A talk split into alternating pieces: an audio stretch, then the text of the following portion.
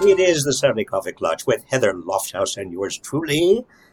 And uh, but we're Heather, we're doing this uh, audio wise, right? We are. So, hello, everybody. Some people have said we prefer audio only to video, and I think that's because they you all like it as a podcast. So, we are going to try, and we're trying different combinations to see what people like. So, yeah, we'll try. We're using the holiday to experiment, continue yes. our continuous experimentation. So let us know in the comments if you prefer a video or an audio. Okay, let's get so, to it. Uh, Heather, this week, uh, I, I, think the big news is the Colorado, Colorado Supreme Court.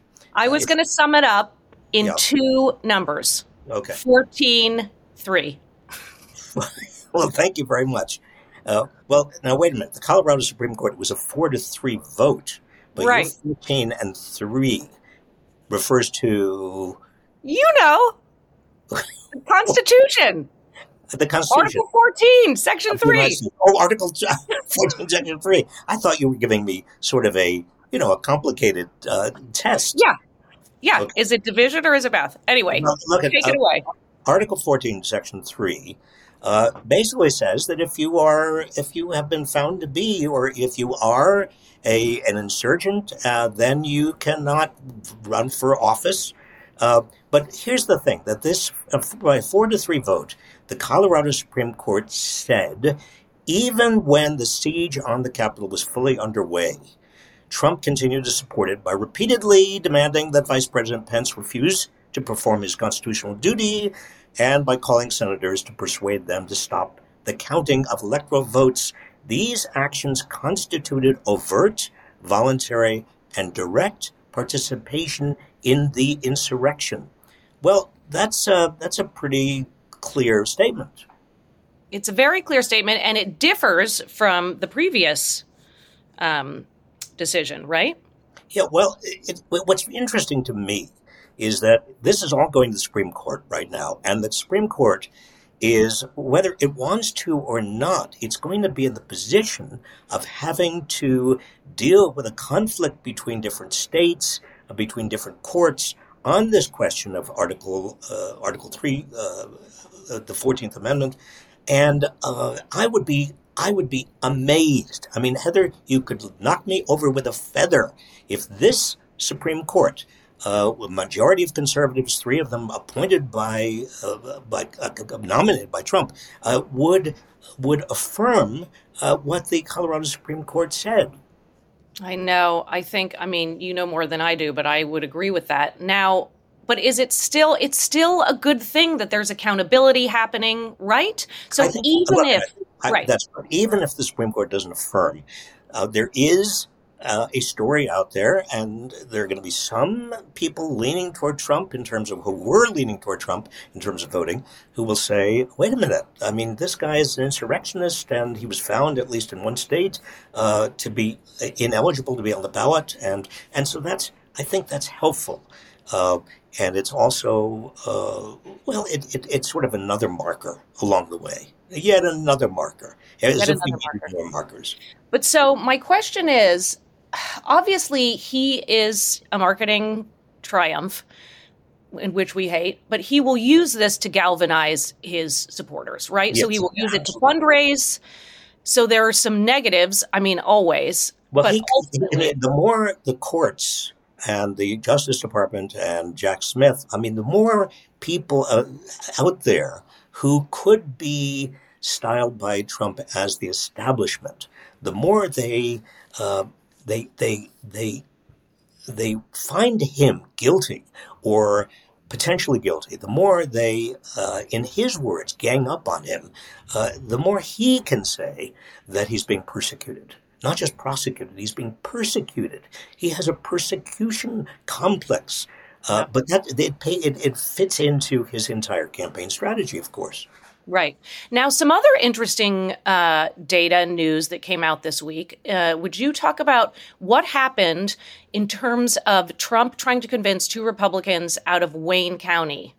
Oh yes, this is actually uh, kind of interesting because um, it just it just came out and it's kind of a blockbuster uh, reporting. Uh, Trump tried to convince two Republicans on the Wayne County, Michigan Board of Canvassers not to add their signatures to the certification of the heavily Democratic counties 2020 election. Um, and uh, it, there is an audio, another audio. This is amazing to me. This is with Trump's voice from a November 17th, 2020 phone call. Uh, took place within 30 minutes of uh, the meeting of the Wayne County Board of Canvassers. And on the call, Trump insists to two officials that it would look terrible if they signed. Uh, and uh, you know, he says, uh, "quote," and this is again, this is on this is on the record, right. and it's also on audio. We've got to fight for our country. We can't let these people take our country away from us. Everybody knows Detroit is crooked as hell. Uh, and also on the call was the RNC chair and fellow Michigander herself, Ronna McDaniel, a, a Wayne County resident, uh, who reportedly I, she told the two officials, "Do not sign." Right. Do not sign. I mean, this is um, this is amazing. This is this is another smoking gun. As right. if we needed another smoking. Uh, that's what. I, but that's my question, Bob. How many smoking guns? I mean, we have a, a giant artillery. I mean, we do. How many smoking guns are needed? Yes, well, this is need, a smoking you gun. You need a lot of smoking. The more, the merrier. Uh, now, is any smoking gun what you're asking? Is any smoking gun going to put him beyond bars? I don't know. Uh, that Georgia case where he's on record as asking for the number of votes needed to reverse Georgia, uh, asking the Secretary of State in Georgia. Uh, well, uh, that's that's core to the trial in Georgia. Right. Now that trial right. is not happening. You know, I mean, his technique is to delay everything until after the election, and hopefully, he says to himself, he wins the election and he gets rid of everything. But he can't get rid of the Georgia case. Nope. He can't. And if there's a Michigan case uh, that comes out of this new bombshell, if yep. there's a Michigan case, he can't get rid of that. He right. can't. He doesn't have control over what's happening in New York City. Um, so even as president, he cannot control all of these smoking guns. Right. And the state, it's so interesting, and more will be revealed on this. But I mean, you saw Mark Meadows tried to get the his Georgia case removed and moved up because he's a former federal employee. That was interesting, isn't happening. So the more these state cases are so critically important. Um, okay, so I have another question for you. But let me just make sure that uh, everybody who's listening understands the Georgia state case has been delayed. Uh, right. Because the judge there, right. the Georgia judge, uh, doesn't want it in any way interfering with a federal case. I mean, right. uh, this is this is all of this. Ironically, plays into Trump's hands because the more confusion, uh, the more fog uh, of of cases, the better. And this is why, in a in a sense, Trump has been pushing for the Biden impeachment because he can say, "Oh, you know, Biden is is rotten, and the Biden family is rotten, and so don't pay attention to these Democratic quote unquote cases." But these systems these processes and these bodies weren't set up to be nimble and fast and these are unprecedented cases and there has to be a sequencing of events. So we can't get around it. Yeah there, well there will be a sequencing and i think uh, I, I who knows? I mean no there's so many moving parts. I mean there's right. so many wheels in motion. It's difficult to tell what is going to happen and when it's going to happen. Um, i mean the supreme court now has pieces of this. I'm talking about the United States Supreme Court has pieces of a lot of this. Uh, if they uh, agree to hear the Colorado case, uh, I mean, that could delay things even more. The Colorado case has been delayed, by the way. The Colorado uh, Supreme Court said we're not going to do anything until, uh, presumably, until the uh, Colorado election. Right, right. So, in terms of, I'm going to change the topic because I think we've all been tracking, obviously, all the goings ons, goings ons, goings on of the wars, the gozy, the goes ons of wars around the globe. Can we talk about Ukraine and what the White House has been talking about this week? Well, here's another example of why you can't actually separate the upcoming election from anything else that's going on. Because, right. Uh, first of all, the White House uh, has been signaling support for seizing more than $300 billion in Russian central bank assets that are now stashed in Western nations. That's so much money. That's pretty. It's, it's, a lot of money, and that could help fund Ukraine's right. war effort. Uh, but the other thing that caught my eye was that House Speaker Mike Johnson, Republican House Speaker, uh, he wrote he just wrote a letter to President Biden asking him to make uh, changes in the border laws by executive order. Um, because Republicans apparently don't want their own names on any deal. Uh, they, you see, they they're looking at the election coming up. They recognize that any deal would take away an issue that they hope to exploit in 2024. So they, they want Biden to have an executive order that tightens border security and uh, basically allows Ukraine to have more money. I love, I mean, I think this is why we all tune in, but to you and some of the in your Substack, but this is so helpful. The reframe I mean, it's so helpful because, of course, we were all, or some of us, were seeing this in the news, right? In Mike Johnson's letter. But the way you kind of reframe things do you remember Aaron Brothers? That was a frame store. Yeah. You're like the Aaron Brothers for I'm the political economy. I'm framed. well, I, I, for the political economy. Trump. No, I don't want to frame Trump. Uh, but, no, but, but it's so, yeah. But the framing of, of, of these issues through the lens or through the frame of, of the election is so important. It's so important yep. to understand what the Republicans are up to. Um, yep. And uh, I mean, everybody is is is is doing this kind of reframing dance. Uh, even Rudy Giuliani. I mean, he, oh, here we yes, please talk about his week. Wasn't well? He, I mean, he he was he he had this hundred forty eight million dollar judgment against him uh, to Georgia election workers. Uh, and they and, wanted him to give it ASAP, couldn't take his sweet time. That's right. And so he made a move. The day after the federal judge ordered him to pay 100, Is everyone sitting down? Is everyone sitting down? Shockingly, he has applied for bankruptcy. Moved for bankruptcy protection. Um, I mean, uh, uh, first of all, bankruptcy, you know, if you are a homeowner and you can't meet your your mortgage payment, or if you are a student debtor, if you have huge debts from your student loans, you can't use bankruptcy anymore. I, I mean, the banks have made it very clear. Right. That they're tightening eligibility for bankruptcy, and this is what they the laws that they got changed.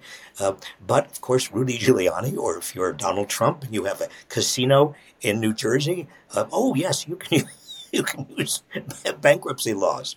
I mean, it's uh. extraordinary it's extraordinary and depressing. I mean, we laugh, but God, if we didn't laugh, I guess I don't know what the other solution would be. Okay, so one other thing that whenever I see these indices come out, I want to talk to you about them on the klatch and otherwise. So the personal consumption expenditures report, dun dun dun dun. What does it what does it say? Frame well, it for us. It's, it's interesting, Heather, because there are a lot of reports coming out of the government that indicate how much inflation there is. Uh, but the Fed has been paying most attention to this particular report. It's, it's called the Personal Consumption Expenditures Report. Um, and uh, the Fed uh, likes this report because it includes everything. Uh, and it really does bear a striking resemblance to consumer confidence. Right. Um, and uh, it, what it showed yesterday uh, is that inflation continues to come down. Uh, it's lower than it was last year, lower than it was last month. Uh, in fact, it's way, way down from last year, but it's even down from last month. And the stock market is just going bananas because the Fed this week uh, right. this week uh, said that it would actually uh, start reducing interest rates. Uh, that was Jerome Powell. Uh, start reducing interest rates this coming year. Well, of course, if interest rates are lowered, that means stocks are more valuable because right. people take their money out of bonds and they put them into stocks. Uh, and so this could be a banner year. I mean, it's it's already been a banner year for markets.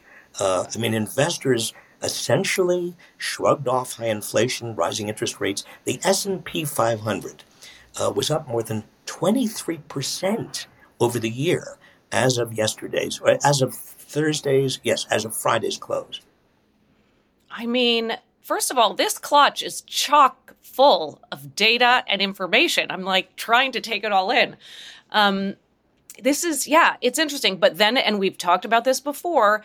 The average person, whatever that means, you know, in America these days, does not see or pay maybe so first of all they might not pay attention to politics and or or true politics and hard numbers right and the hard economic kind of data but they're not feeling as good good as the markets seem to be but the stock market is not the economy as you have exactly. said and that's, that's very that's a very important reality to keep in mind. Uh, it, it's the richest 10% of Americans who own ni- almost 92% of all of the stock holdings of Americans. Uh, the richest 1%. Say that again. Say that again. Okay, it's the so important. 10% of Americans own over 92% of all the stock holdings of Americans. Um, and the richest 1% own over just over half of all the stock holdings. So when the stock market goes up, it's not as if the ordinary average Joe is really getting anything out of it. Uh, in fact, what we've seen over the past certainly over the past 20 years, increasingly, Heather, is that wages have been suppressed and much of corporate profits increasingly are going into the stock market through corporate buybacks. And now, did you? Yeah, which is right horrific, and we can talk about that, and we have a video on that. Um, so. Did you see this article in the New York Times in the real estate section that was talking about people who are rent burdened? Now, we know rent burden means over 30% of your income is spent on rent. That's a huge chunk. And then you have two thirds left to do everything else. God forbid you want to, you know, build some wealth. I mean, you just got to pay for your gas and your food and your everything else and, you know, clothes for your kid. So, but this is, this was the title of the article. Single women are more rent burdened than single men. And the data were fascinating to me and depressing. Um, I'll give you a couple examples. So in New York, and I really want your sense on this, the share of male income spent on a median studio on rent, median studio rent, which is around 3300, don't get us started, is 61%. The share of female income spent on a stu- on studio rent if they have a studio 79% of their income. Now that's new york. 79% of their income. Now this is uh, extraordinary. I mean, it's extraordinary when you compare male, 61% of their income uh, spent in New York on just just renting, and 79% of, of female income. But it, what's also amazing about both of these figures is when you consider the price of rent. I mean, of housing. I mean, what people Right. are pouring their money into rents. Uh, and it's not quite as bad in other cities. It's probably as bad as in, San Francisco. Uh, but what this means, and what I hear all over the country, Heather, is uh, yes, the economy may be good. Uh, statistically, uh, inflation is going down. Bidenomics may be working, but I am paying through the nose for for my house, for mortgages, for my rent. Uh, and if you are a worker, an average worker, you don't own your home, you're renting. If you're a if you're a kid, if you're a young person starting out on your career, you are renting. I mean, the rents are killing people. And but it's also this male versus female differential that you are pointing out is extraordinary. It needs more attention. And we know that women earn less on the dollar than men, but this is, can I read you a couple more examples? Because just Absolutely. in El Paso, Texas, median studio rent, 700 bucks, 698. Share of male income, 18%. Share of female, 35%. Bakersfield, there's a 12% differential. I mean, it is significant. And this is a problem, and people are feeling it in their pocketbooks, in their checkbooks. Let me just ask you a question, Heather, because I, I mean, as you pointed out, women are still not earning as much as men um, for the same job, for the same work. Right. Uh, but there is also a difference in the kind of work they do. That is, women Yep. tend to take jobs that are in the service sector, low wage service jobs. So if you add those two together, that is, that women are paying less than men for the same job, and women are getting low wage work to begin with, uh, then you you have a, a way of understanding that single women in our society are in financially much worse shape than single men. I know it. and we kind of we knew it. I mean, I knew it. I think a lot of people know it. But when you see these the new ways of slicing it and seeing these stark numbers and seeing how much rent is, it brings it home in a different way. Yeah. And I think it's, it's, critically important for Democrats as well. I hate to bring this back to politics uh, because women overwhelmingly have been uh, voting for Democrats, and for women in 2020 voted for Biden. Um, and I think the, the interesting question in my mind is mm-hmm. as women don't really uh, gain all the benefits of the economy coming back, as it were, um, just like young people, are they going to stick with Biden and stick with Democrats? I hope I so. Know. But I know. But let's uh, let's at least put a, a marker on that. Let's put a marker. Now we have ten more months, eleven more months, ten more months. Uh, yeah, I mean we're we're coming into the year, the 2024 year. And most people have not focused on the election. There's been a lot of discussion, uh, you know, in in the kind of uh, in, in the forums that you and I visit and participate in. Uh, but most Americans really are not yet uh, uh, focused on the election. That that doesn't happen for another six months or eight right. months.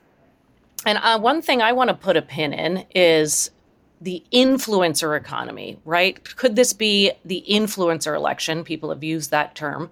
But on the internet, we've talked about this, but people talk about economic realities versus economic vibes and what's kind of circulating online in terms of how people are feeling and what people are clicking on and sharing, what videos they're sharing. There's this doom and gloom look at it all. Um, so it'll be interesting to see if that kind of shifts a little bit, if different um, influencers come out and talk differently about the economy if people, and we'll see this in polls, feel differently about it. So that's well, we'll talk you, about. You you are an influencer. You you talk about no. the influencers as if they're out there someplace. You you Heather Lofthouse, influencer uh, excelente. I mean, you are you are. You're first of all, you're kind. I'm an emailer. I mean, that's I don't have I don't have. I'm an emailer. I'm an e- and, and also inequality media, inequality media, and inequality media civic action are yeah. all over TikTok and all over. You know, I mean, yeah, it's true, but it's it's going to be interesting. Okay, so we should probably wrap up. What are you going to do before we wrap up? What are you What yeah. are you going to do over the holidays with your family? Oh, I don't know. Hopefully, very little. I don't know. We all seem kind of tired at the end of the year, and I know we're not the only ones, and we're privileged to be just fine, all considering. Um, so, one thing I talked to my child about this morning.